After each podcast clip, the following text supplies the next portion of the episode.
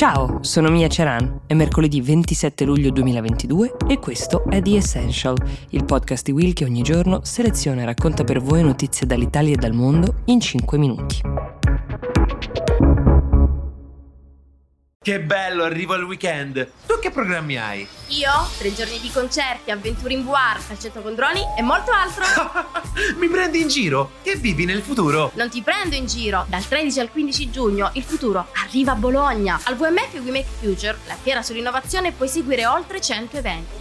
Talk, concerti e show. Beh, allora vengo anch'io al VMF. Dai, prendi il ticket. È un'offerta a partire da 9 euro. Ci vediamo a Bologna Fiere. Vai su wemakefuture.it.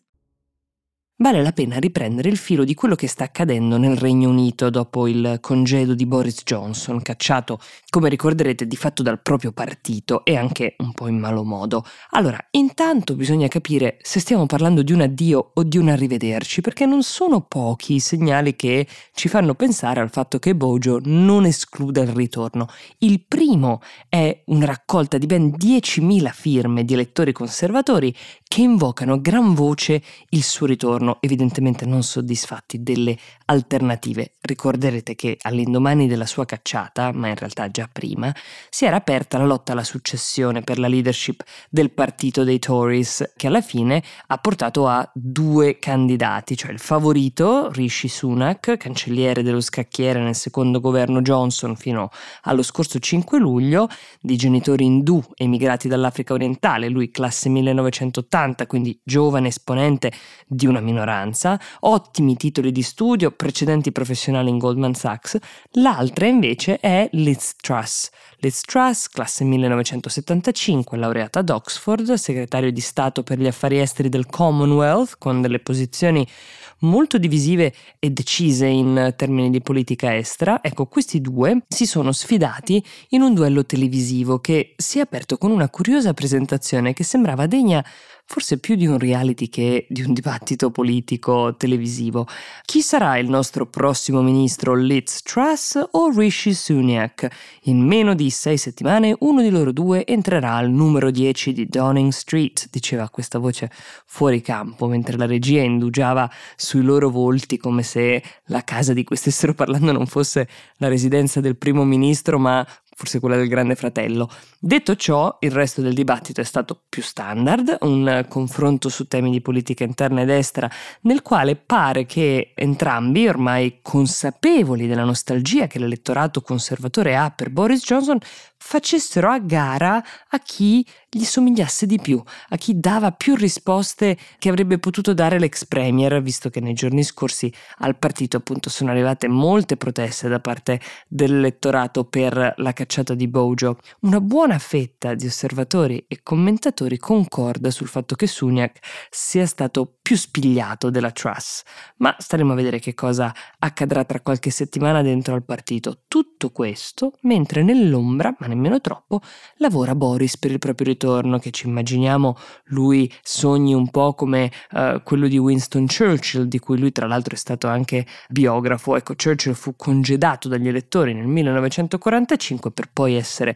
richiamato a guidare il paese trionfalmente sei anni dopo. Gli indizi che sembra seminare l'ex premier sono anche più pop di questo qua. La scorsa settimana si è fatto immortalare mentre guidava un aereo caccia della RAF, la Royal Air Force, in una posa da Top Gun, di cui, se lo sapete, è appena uscito il sequel, Maverick. Così come il saluto che ha voluto fare in Parlamento Boris Johnson la settimana scorsa conteneva una citazione di Terminator, cioè quello di I'll be back. Il saluto in questione in particolare era Hasta la vista, baby. E chissà che non abbia ragione lui. Nel frattempo nel nostro paese invece il clima è già quello di piena campagna elettorale, anche se non è ancora ufficialmente iniziata. Le elezioni, come sappiamo, saranno il prossimo 25 settembre. Fioccano risultati di nuovi sondaggi alla luce della fine del governo Draghi. Le parti politiche si agitano di conseguenza, studiando ovviamente possibili alleanze, pesando il proprio valore in ipotetiche coalizioni. I dati che vi citiamo, in particolare oggi, sono degli istituti di statistica SVG e Quorum U-Trend. Ve li cito perché possono tornare utili per capire certe dinamiche politiche. Intanto i partiti con più consensi in questo momento sono due, abbastanza vicini tra di loro. Fratelli d'Italia di Giorgia Meloni, che è leggermente sopra al Partito Democratico. Poi, molto più sotto, cioè sotto di almeno una decina di punti percentuali, troviamo la Lega di Matteo Salvini, che a giudicare da questo calo di consensi dell'ultima settimana sembra di fatto il partito a cui la crisi ha fatto meno bene in assoluto, forse perché ritenuto responsabile di questo epilogo tra gli altri. Così come in calo di consensi è il Movimento 5 Stelle, forse per le stesse ragioni, è sempre intorno al 10%. Sui sondaggi però va detta una cosa, intanto diversi istituti hanno diverse oscillazioni, anche rilevanti ovviamente, quindi i numeri che vi diamo vanno presi con le pinze e soprattutto i giochi sono ancora tutti aperti e le persone spesso cambiano poi il proprio voto una volta capito a quali alleati potrebbe accompagnarsi il partito che magari avevano intenzione di votare.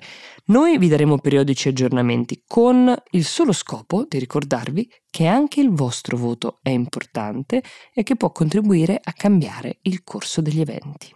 Prima di lasciarvi vi ricordo che è uscita una nuova puntata di Grano, trovate il link nella descrizione, è una storia delicata che parla di violenza, non però di una violenza fisica, ma di violenza economica, è la storia di una donna che è stata vessata in diversi modi dalla propria famiglia d'origine e tra l'altro è interpretata, spiegata da una psicoterapeuta, Vicky Reynal, che ci dà gli strumenti per riconoscere questa violenza economica. Come sempre aspettiamo i vostri feedback. Io vi auguro una buona giornata, per oggi The Essential finisce qui.